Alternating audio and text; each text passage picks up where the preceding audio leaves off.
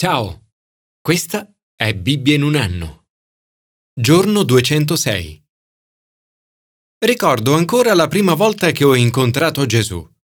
Era nel febbraio 1974. Da quell'incontro la mia vita è cambiata. Ho capito che Gesù era morto per me. Ho sperimentato il suo amore.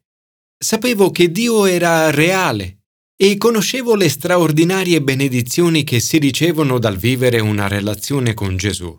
Da quel momento però ho iniziato a sperimentare una nuova sensazione, questa volta dolorosa, quella di cui anche Paolo parla in questo brano.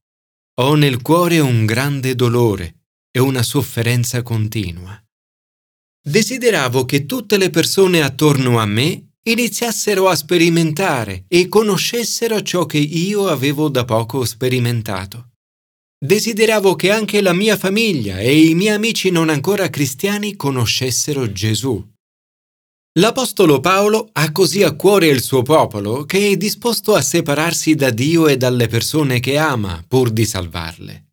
Dice, Vorrei infatti essere io stesso anatema, separato da Cristo a vantaggio dei miei fratelli, miei consanguinei secondo la carne. Ma allo stesso tempo confida che Dio ha tutto sotto controllo, che è sovrano.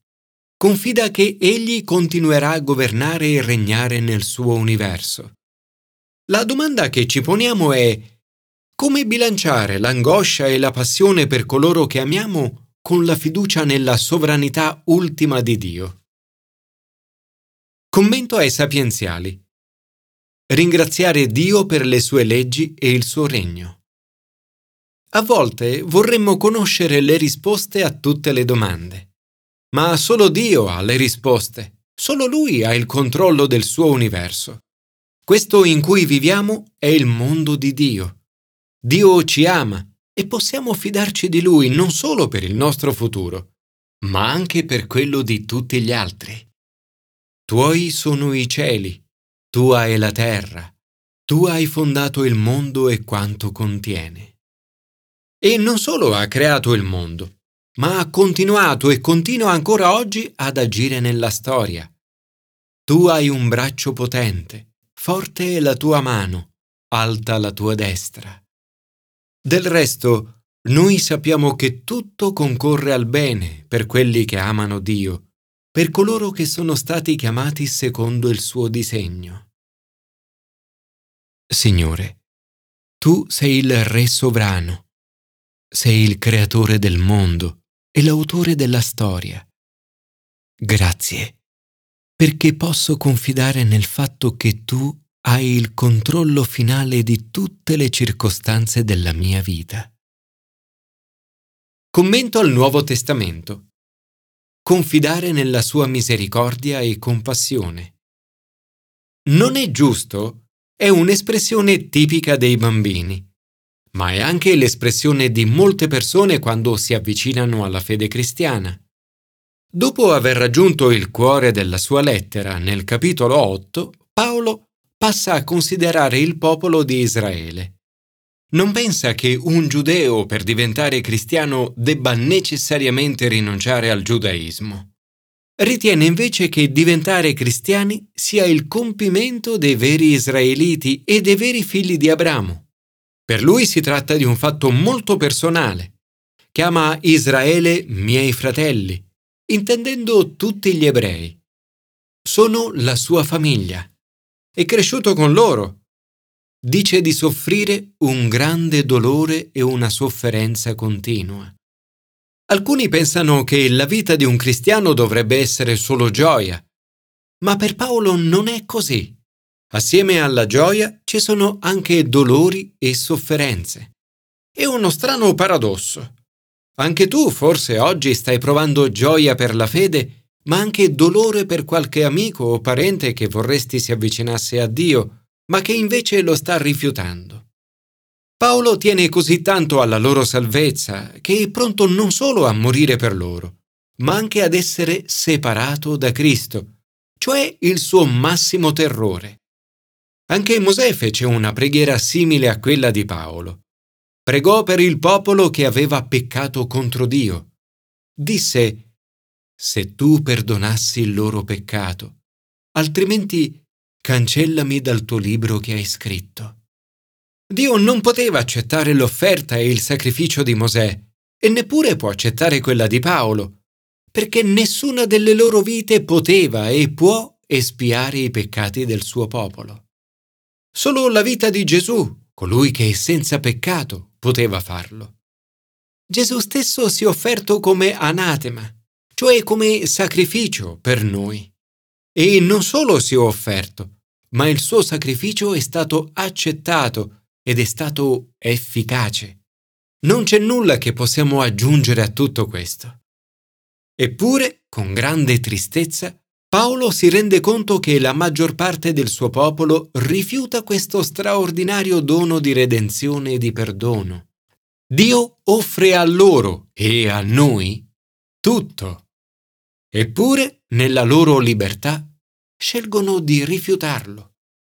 Ciò che rende ancora più triste la situazione per Paolo è che essi sono il popolo eletto di Dio. Dio, nella sua sovranità, aveva scelto il popolo di Israele. Avevano tutto, l'adozione a figli, la gloria, le alleanze, la legislazione, il culto, le promesse. A loro appartengono i patriarchi e da loro proviene Cristo secondo la carne, egli che è sopra ogni cosa.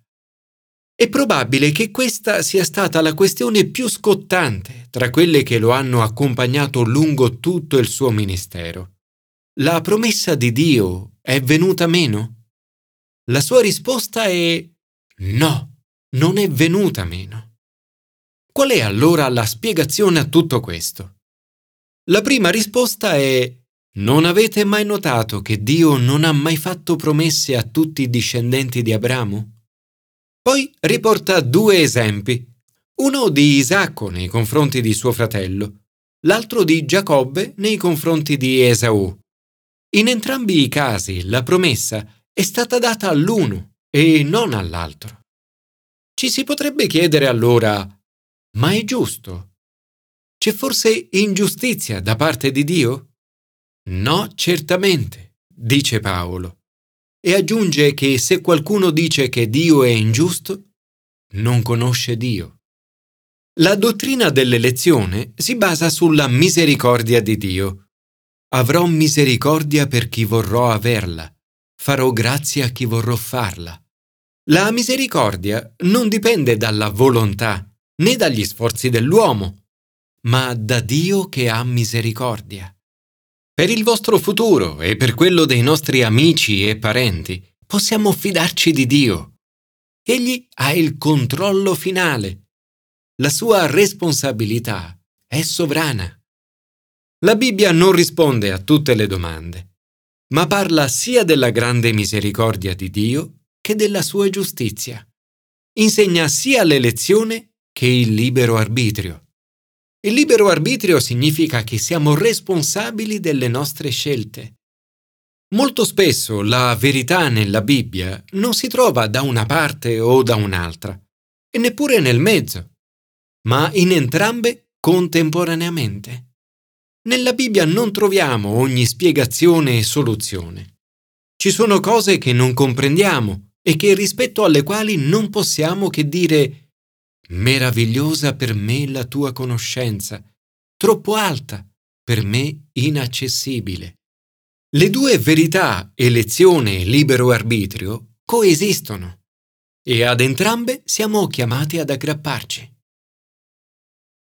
Signore, grazie perché sei amorevole e misericordioso, lento all'ira e ricco d'amore. Grazie perché sei morto per noi sulla croce, affinché tutti coloro che credono in te possano essere liberi. Aiutami a fidarmi di te quando la mia comprensione viene meno. Commento all'Antico Testamento.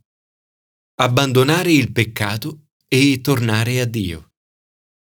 L'amore incondizionato di Dio ha il potere di perdonare i nostri peccati guarire le nostre ferite e riparare i nostri cuori spezzati. Non perché ce lo meritiamo o ce lo siamo guadagnati, ma perché ci ama profondamente. Vuole guarire la nostra infedeltà. Dio ci chiama ad abbandonare il peccato e a tornare al suo amore. Tu ritorna al tuo Dio, osserva la bontà e la giustizia e poni sempre nel tuo Dio la tua speranza. È il messaggio essenziale di Osea. Dio chiama il suo popolo al pentimento. Promette li guarirò dalla loro infedeltà, li amerò abbondantemente. Sarò come rugiada per Israele. Io sono come un cipresso sempre verde, il tuo frutto è opera mia. Israele vive un tempo di peccato. Sono diffuse le frodi. Canaan tiene in mano bilance false, ama frodare. La gente cerca sicurezza nelle proprie finanze. Efraim si vanta. Sono ricco, mi sono fatto una fortuna. Malgrado tutti i miei guadagni, non troveranno in me una colpa che sia peccato. Quando Dio benedice le nostre vite, ci sentiamo soddisfatti di noi stessi. Ma spesso questo sentirci soddisfatti ci porta ad inorgoglire il nostro cuore e finiamo per dimenticarci di Dio.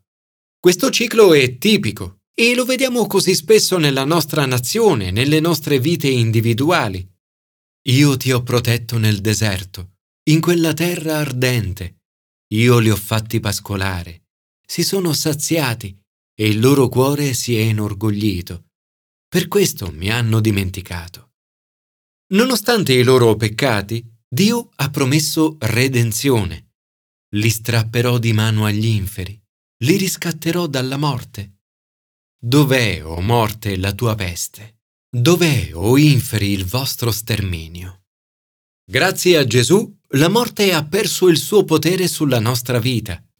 Quando torniamo a Lui, Dio ci promette che fioriremo come le vigne e che la nostra vita sarà resa feconda. Signore, ti prego di perdonare i nostri peccati e ti ringrazio perché ci accogli con benevolenza, guarisci la nostra indecisione e ci ami gratuitamente. Aiutaci a fiorire come una vite e ad essere fecondi.